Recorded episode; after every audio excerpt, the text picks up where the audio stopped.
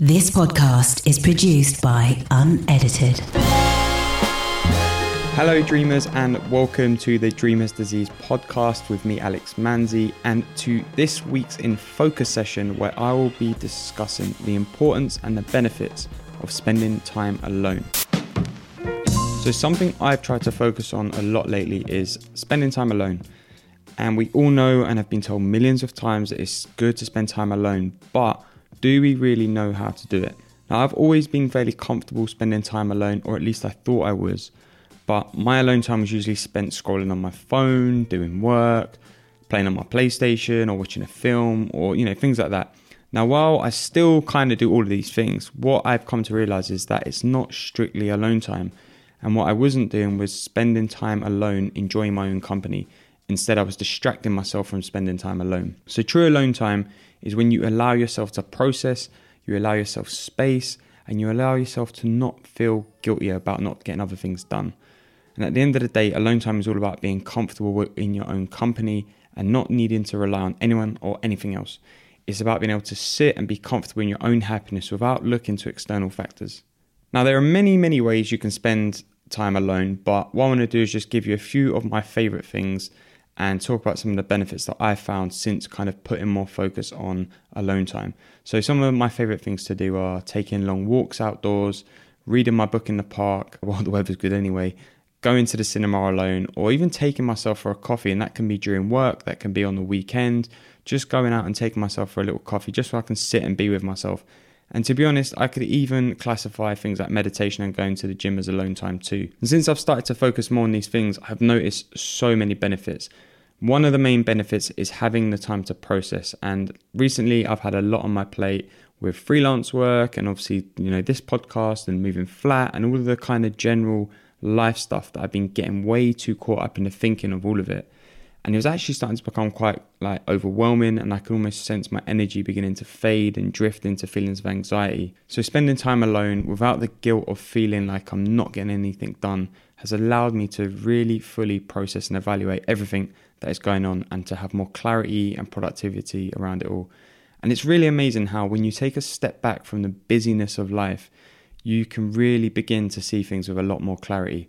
And as a partner to this alone time also gives you a chance to reboot your energy and to unwind. And I used to have a friend who could never sit still, was always on the phone, always chatting away, never comfortable being with herself. And she would say things like, I can never switch off, my brain's too busy. And I would tell her that switching off and alone time is exactly what she needed to do. And like, even when I talk to people about the benefits of meditation, the first thing they usually say is something like, Oh, I can't focus because my brain is too busy and there's too many things going on inside my head. And that's exactly the point. You need to learn how to step away from that. Another huge benefit of alone time is generally getting to know yourself better. And the way I see things is that the longest relationship you're ever going to have in your life is with yourself. So you might as well seek to understand yourself as best you can. And someone I met in Japan told me the best thing you can do to get to know yourself is to pick up a backpack and go away by yourself.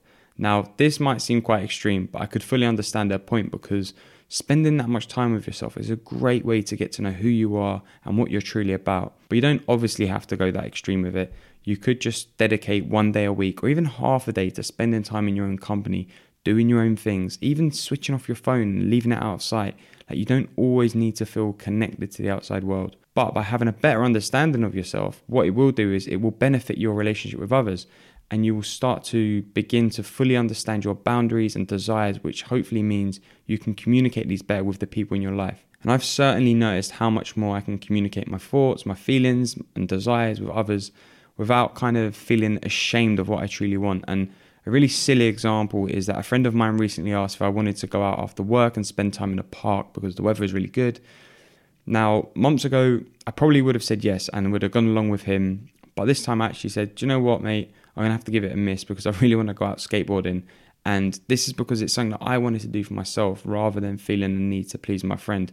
And I'm sure that he'd had a good time in the park by himself. But my point being is that by having that that comfort within myself and, and knowing that actually I don't really want to spend time in the park. Nothing, you know, against my mate, but I really wanted to go out and do this other thing. I was able to communicate that and be honest about it rather than just trying to please him. And another big benefit I've noticed is how much more creativity flows through me after spending time alone. So, if you consider all of the previous points that I've just said, then you can hopefully understand why this is the case. Because freeing up time, understanding yourself, unwinding, processing, all of this helps you to find more clarity. And through that clarity comes creativity. So, after a few months of really struggling creatively, I've now found that I feel so much more energized and creative and ready to tackle tasks. And it's all because I allowed myself that time to step back, to process, to go through that those moments of alone time and like I said free up that space within myself to just let other things flow in. And finally, alone time helps you reaffirm your independence in life. Like if you can be happy alone, then you really have unlocked the key to a lot of uncertainty because like I said, we spend so much time with ourselves within our own heads you know, and it's the longest relationship we're ever going to have with someone is with ourselves. So the more you can get to understand yourself, the more you can spend time alone, be comfortable in your own company, feel comfort within yourself, find that happiness within yourself, it's only really going to benefit you in the long run. And these are just a few of the benefits I've realized from spending more time alone. And I'd love to hear what you do for alone time and the benefits that you found. So be sure to hit me up on Instagram at I am Alex Manzi and let me know what you do for alone time. As ever, you know, I appreciate you taking the time out to listen to this and if you found it helpful, it'd be really amazing if you could leave a review wherever you're listening to the podcast right now. And if you have a friend that you think will benefit from hearing this episode, then be sure to send them the link, send them a screenshot. Just share the love because at the end of the day, we want to get these positive messages out there. We want to share the love, share the good vibes. So, as I said, thank you for listening. I will see you next time. And until then, make sure you go out there and chase your dreams. This podcast is produced by Unedited.